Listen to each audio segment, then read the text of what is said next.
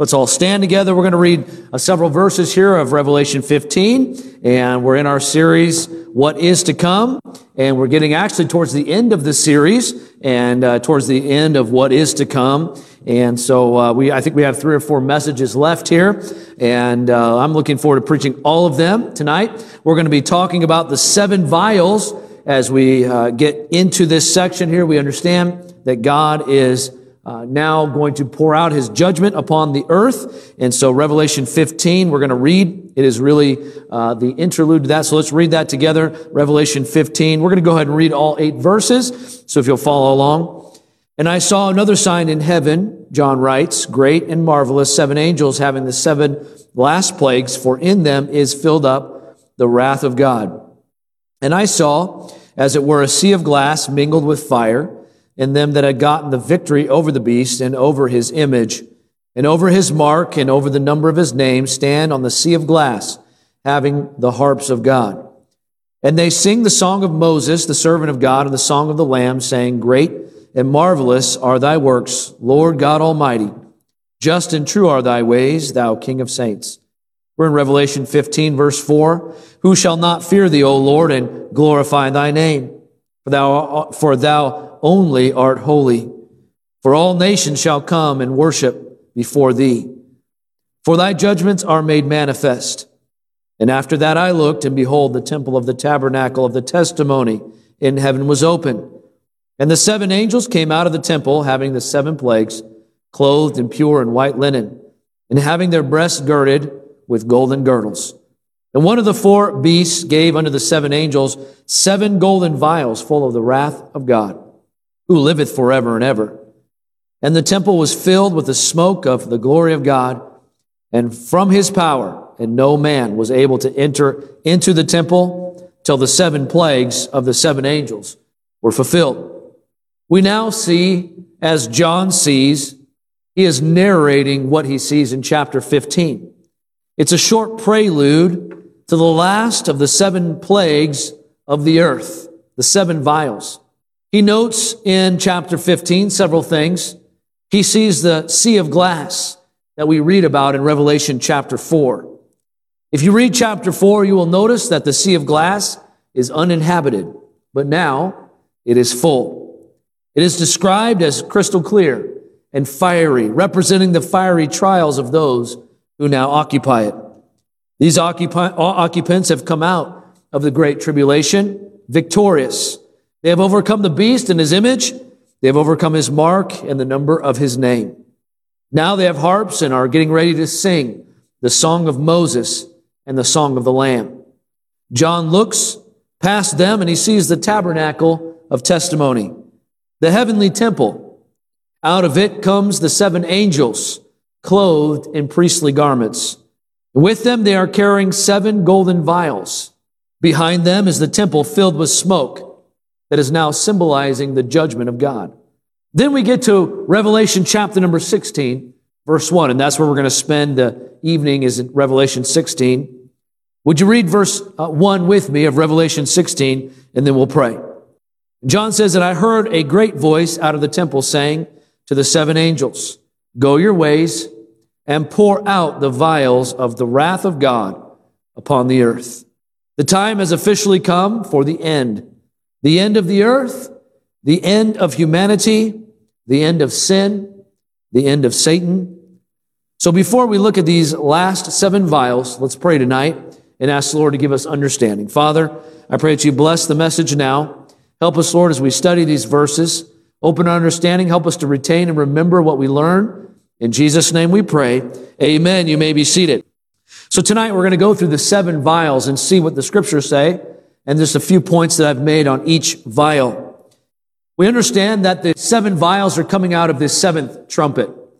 If you remember the illustration of the firecracker that goes into the sky, the seventh trumpet explodes, and out of that are the last of the judgments of the earth, the seven vials. In Revelation chapter and chapter 11, we see that God has uh, uh, transformed the way He's dealing with the earth, and He's literally taking away from the earth the ownership He's taking away from Satan and his demons the ownership uh, uh, or any sort of uh, claim that they have to the earth, and God is now transferring over ownership to Christ. All of this is happening within three and a half years. Because remember, we've already reached the halfway point of Revelation, and now we're, God is now bringing upon the earth these plagues, these seven plagues. So number one here, let's talk about the first vial. And you'll notice as we go through these vials, you'll notice a, a comparison or similarity to the plagues of Egypt. It's interesting. So the first vial we see here is the grievous sore. Look at Revelation 16. We read verse 1. Now look at verse 2. And the first went, the first angel, and he poured out his vial upon the earth, and there fell a noisome and grievous sore upon the men which had the mark of the beast, and upon them which worshipped his image. If you remember what I said the last several weeks, that the mark of the beast will not be something that is, uh, that is deceiving. The mark of the beast will be a very conscious decision. It'll be a decision for death in either direction. Either you will choose the mark of the beast and you will get to live for several more years, or at least until uh, you, if you somehow avoid uh, perishing in one of the vials, but you will live several more months or years, and then you will suffer eternal punishment, or you will reject the mark of the beast, and you will be martyred by the beast. And then we see the sea of glass for all of those who rejected the mark of the beast and are killed. And so we see here that these vials are being poured upon the earth. And so we see these vials and their contents, by the way, are to be taken literally. They're to be taken literally. I remember when I was a young boy, I uh, was with my dad and uh, we went over to this guy's house and we were buying their, their uh, couch, their couch. And so we showed up at their house and we were getting this couch, Brother Asprelli, and we, we walked into the house and somehow the conversation was, you know, we're Christians, they're Christians. And the guy told my dad, I don't know if my dad knew this guy or not. I'd have to ask him later, but he said, Hey, I want to show you this, this mural that I have. And so we walked into this part of his house and I'll never forget, there was this large wall with this very intricate mural painted on the wall. It was all this different symbols and verses and all, it was like a, it was like kind of like a history uh, mural. And then the guy began to explain to my dad and myself, and I was just a teenager at the time, began to explain how the Bible actually is an allegorical account of what's happened in the past. Revelation, especially. So all of these things that we're reading about have already happened. And he started explaining. So this is the first vial is when, you know, uh, uh, this country conquered this country. And he's going through this whole thing about how uh, everything in the book of, and there are people out there that actually think that these verses are an allegory to something in the past or an allegory to something in the future. But no, these vials and their contents are to be taken very literally. They're not in an allegorical uh, way at all. They're not. And so much like the plagues of Egypt, that were judgments, real judgments of God upon real men, these vials that are poured upon the earth are the judgments of God upon real living men and women upon the earth. And so the first of these vials is actually a personal judgment. We see it is felt by every human being, the grievous sore. These plagues, or these plagues of boils, if you will, uh, there are, are sores. They are a nod to the Egyptian, uh, the Egyptian plague in the time of Exodus in chapter number nine, when the sixth plague was issued upon Egypt because of the hard heart of Pharaoh. And what do we have here? Uh, but a bunch of people on the earth with very hard hearts. It's interesting to note that when a boil or the sore comes upon a human being, it's usually caused by an infection in the bloodstream. The boil or the sore is caused by corruptness in the body's system. This sore that appears upon the bodies of men, they appear as an outward, an outward showing of an inward corruption. These boils upon the bodies of men uh, come upon the men who have hearts that are corrupted, corrupted by their own wickedness, by their own decision to follow the beast and to worship his image. Like the boil, many men today suffer outwardly sometimes because of something going on on the inside. And may I just say that the Bible does say that sin is pleasurable for a season, but be not deceived, God is not mocked. For whatsoever man soweth, that shall he also what? Uh, be not deceived, be sure your sin will find you out. And so we, we, in Christ, we stand forgiven. But with sin, with the corruptness of sin comes uh, outward punishment, outward things that happen. And we need to be careful about that. Not to have anything, not to have any sort of corruptness in our heart. Now listen, I sin every day just like you do. And all God's people said, we all sin. But we ask God to forgive us of that sin who will cleanse us from unrighteousness. And we, we try to keep close accounts with God. We don't want to have any secretness or corruptness in us. The Bible says, out of the abundance of the heart, the mouth speaketh. Be sure your sin will find you out. What my grandmother used to say, garbage in, garbage out. And remember to keep yourselves clean on the inside and out. And so this boil, it's a personal judgment that's been poured out. Nobody's going to escape from the grievous sore. Let me give you the second vial here. Number two, we see the sea of blood. Look at verse three. And the second angel poured out his vial upon the sea, and it became as blood of a dead man, and every living soul died in the sea. We saw in the third trumpet now, this was a few weeks ago, we saw in the third trumpet that one third of the sea became blood, and one third of the creatures in the sea died. Here we see the entire sea is affected.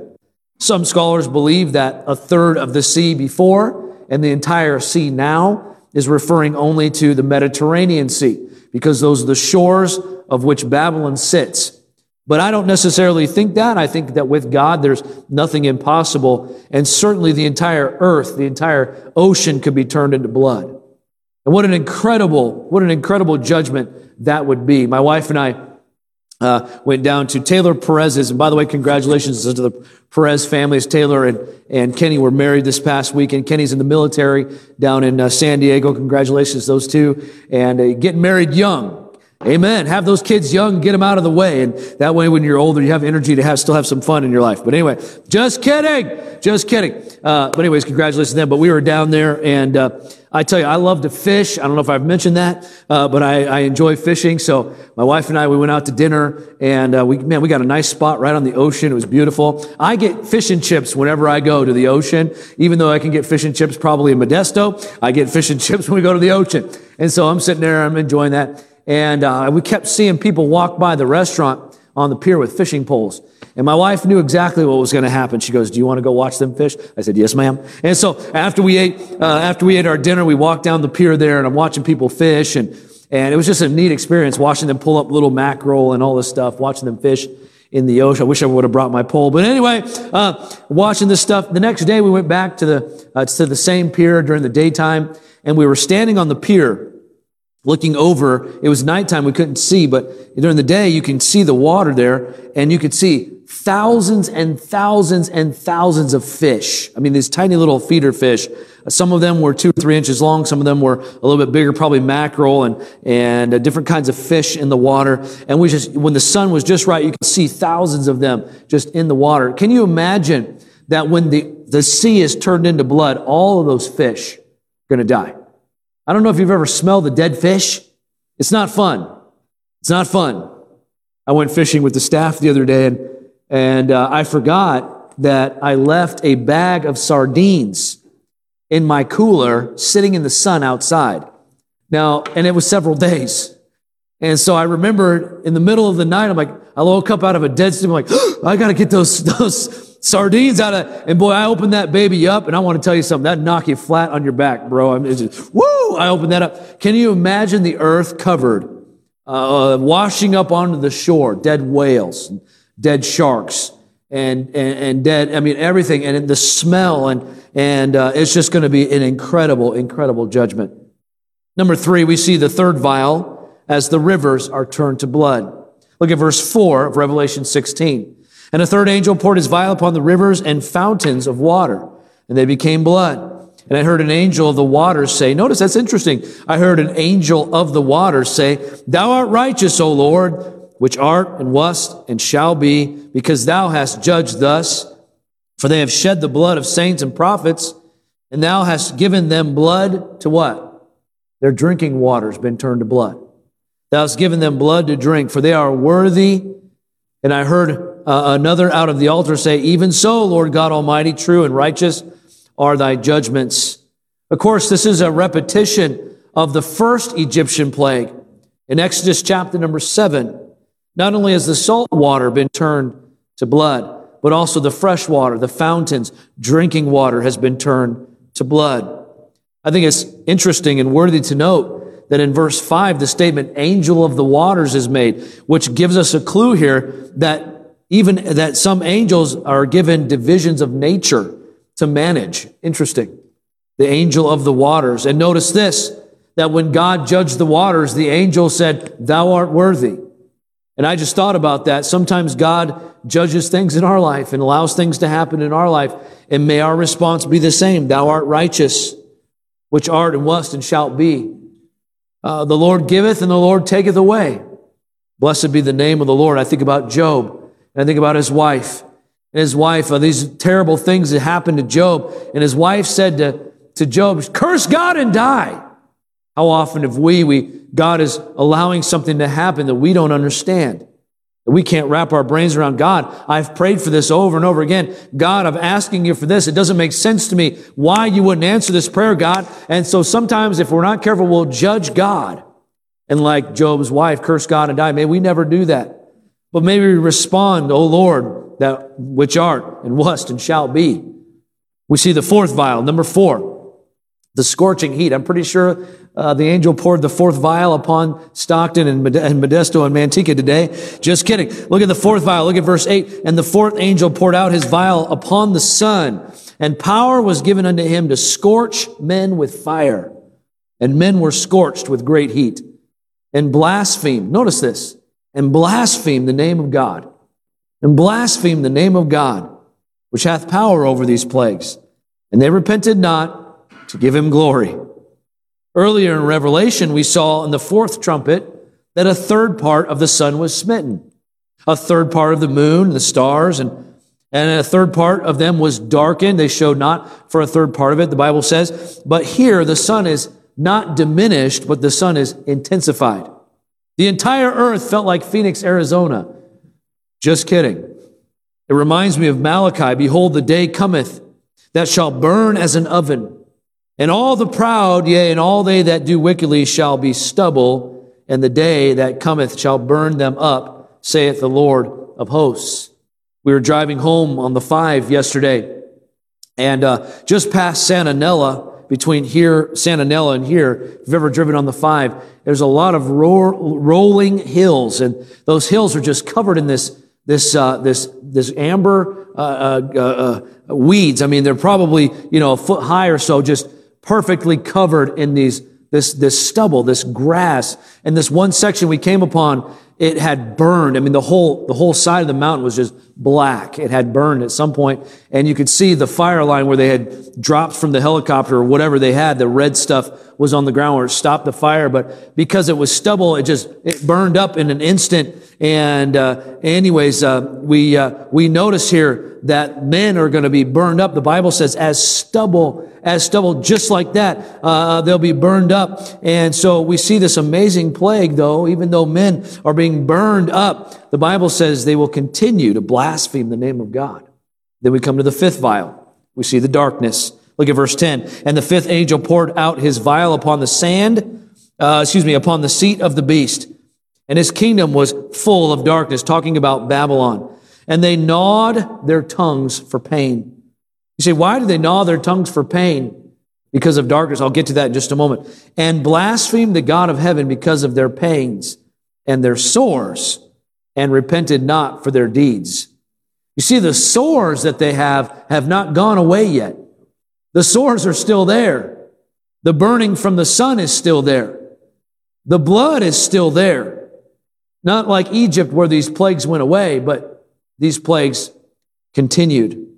As Joel says in chapter number two, verse one, he speaks of the day of darkness we see here Christ also mentions this day in Mark chapter number 13 verse 24. But in those days, after that tribulation, the sun shall be darkened and the moon shall not give her light. These vials are poured successively, either or nearly overlapping one another. So as these men are still suffering with their sores, as they're still uh, trying to uh, deal with that, God sends the blood uh, to the ocean and the blood, to the drinking water. God sends the darkness. And so they are in darkness. They cannot see to dress their wounds. They have no clean water to dress their wounds. They have no water to drink. To to help them with the heat from the sun and these uh, uh, imagine with me as they're gnawing their tongues for pain all of this suffering still no repentance the heart of men continues to be evil in the sight of god then we see number six the sixth vial now, this is a several verses here, so just follow along as I read. The sixth angel poured upon his vial upon the great river Euphrates, and the water thereof was dried up, that the way of the kings of the east might be prepared. That's an interesting verse. We'll talk about that in a moment. Verse 13. And I saw three unclean spirits like frogs come up out of the mouth of the dragon and out of the mouth of the beast and out of the mouth of the false prophet. And they are the spirits of devils working miracles, which go forth unto the kings of the earth and of the whole world to gather them, the kings of the earth, the kings of nations, to the battle of that great day of God Almighty, talking about Armageddon. Behold, I come as a thief. Blessed is he that watcheth and keepeth his garments, lest he walk naked and they see his shame. And he gathered them together into a place called in the Hebrew tongue Armageddon. This is interesting here when we get to the battle of Armageddon and where it will be fought. The kings of the east will have to make their way to this location. And so the Bible says that Euphrates is dried up and many of these kings of the east, it will make it easier for them uh, to bring their, their hordes of uh, wicked men and their, their, their tanks and their, all of the things that they're going to use during this battle. They, God makes it easier for them to get to the location for this final day of infamy. Before the last vial here, we see it, Revelation 16, 13 through 16, these three unclean spirits go throughout all of the world out of the mouth of the beast. And these spirits are not ordinary. Uh, these are not frogs like you would think, but they are, they are, they are the, the devils and the demons and, and those that are controlled by Satan himself. Their duty is to gather the kings of men from the whole earth into one location for the battle of that great day of God Almighty. These are seducing spirits that Paul warns of to Timothy. These are those preaching the doctrines of devil, devils, and they are sent out by the satanic trinity, the dragon, the beast, and the false prophet. Clarence Larkin said this of these frog-like creatures. I thought it was very interesting. Here's what he said. These frog-like creatures come forth out of the pestiferous quagmires of darkness to do their devilish work in the evening shadows of man's day. They creep and croak and defile and fill the ears of the nations with their noisy demonstrations until they set the kings and armies of the nations in enthusiastic commotion and movement towards the Holy Land to crush out the effort to establish the kingdom of Christ on the earth. You see, if you remember back in Revelation 11, God has began to transfer authority over to Christ and the kings of the earth want nothing to do with that. Sometimes today in 2020, I look across this world and, and I look even across our own country in, in America and in California, and I think to myself, how can mankind hate God so much?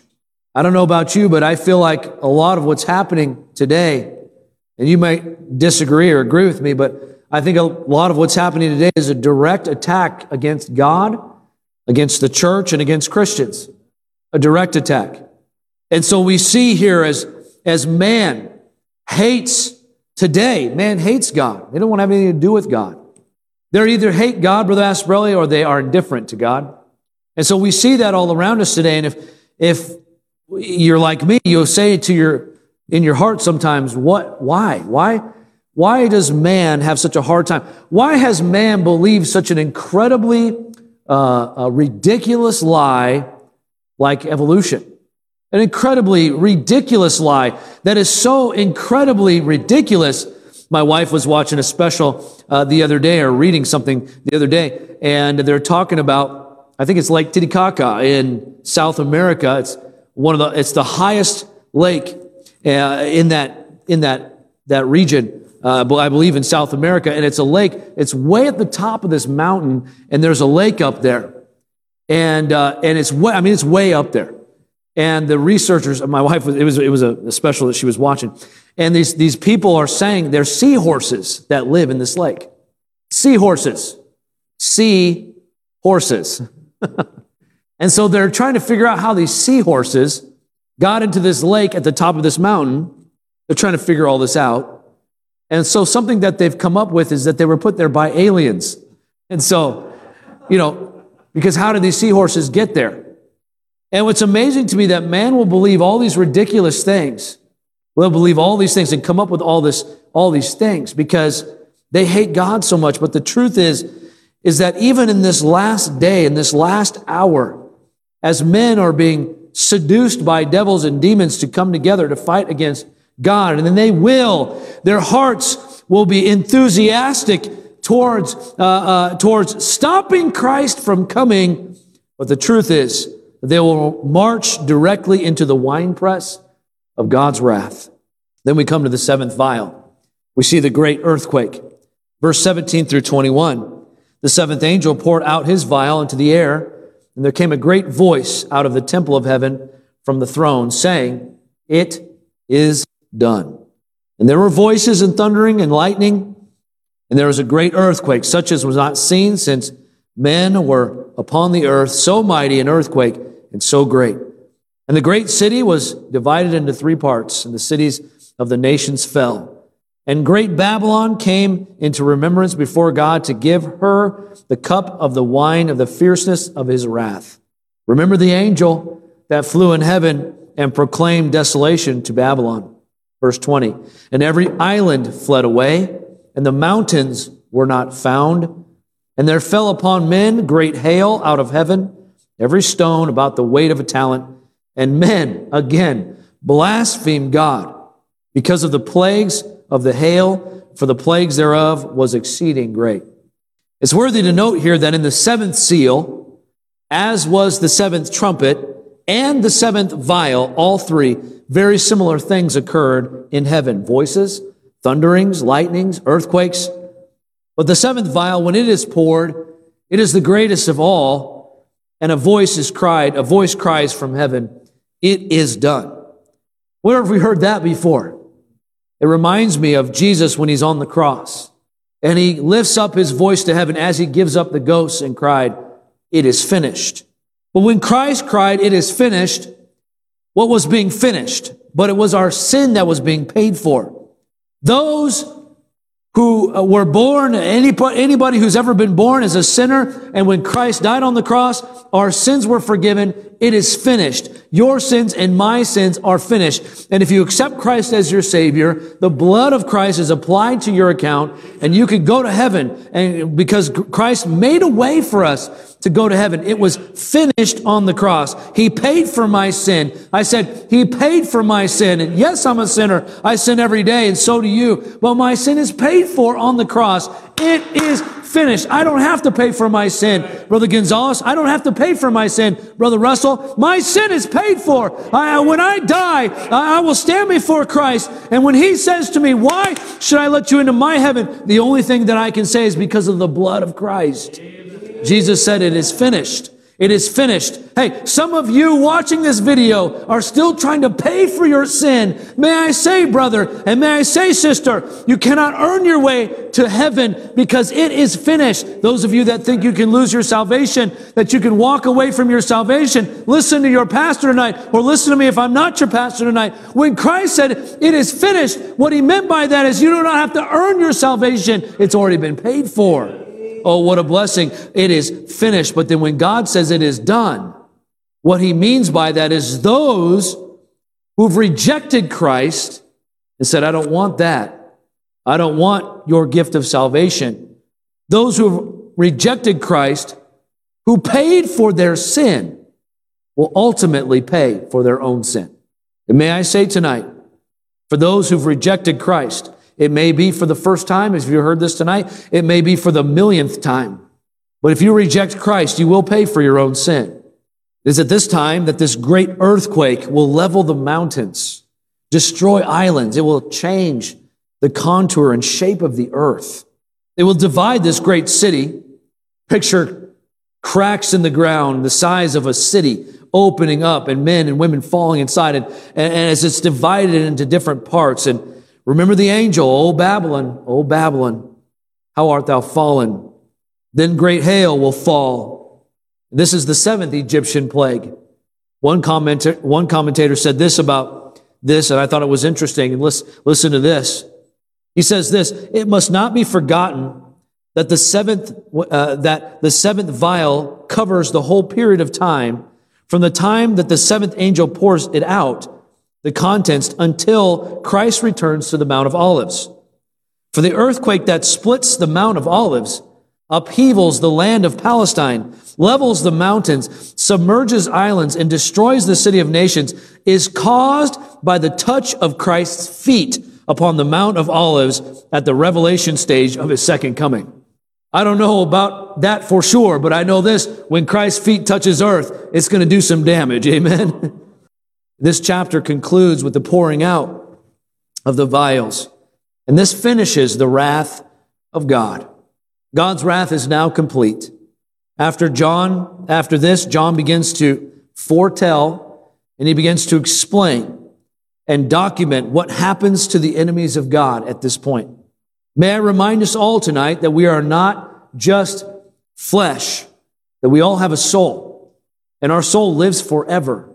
There are religions that teach that when you die, your soul goes into the ground and that's it. You cease to exist. But the way that Revelation and God explain things is that no, our soul lives forever somewhere. And so we'll see what happens to these enemies of God, and we'll also see what happens to the saints that have died and gone to heaven or have been caught up in the rapture. So over the next few weeks or over the next week or so, we're going to, after missions conference, we're going to study about what happens to the enemies of God in a message I'm going to call the seven dooms.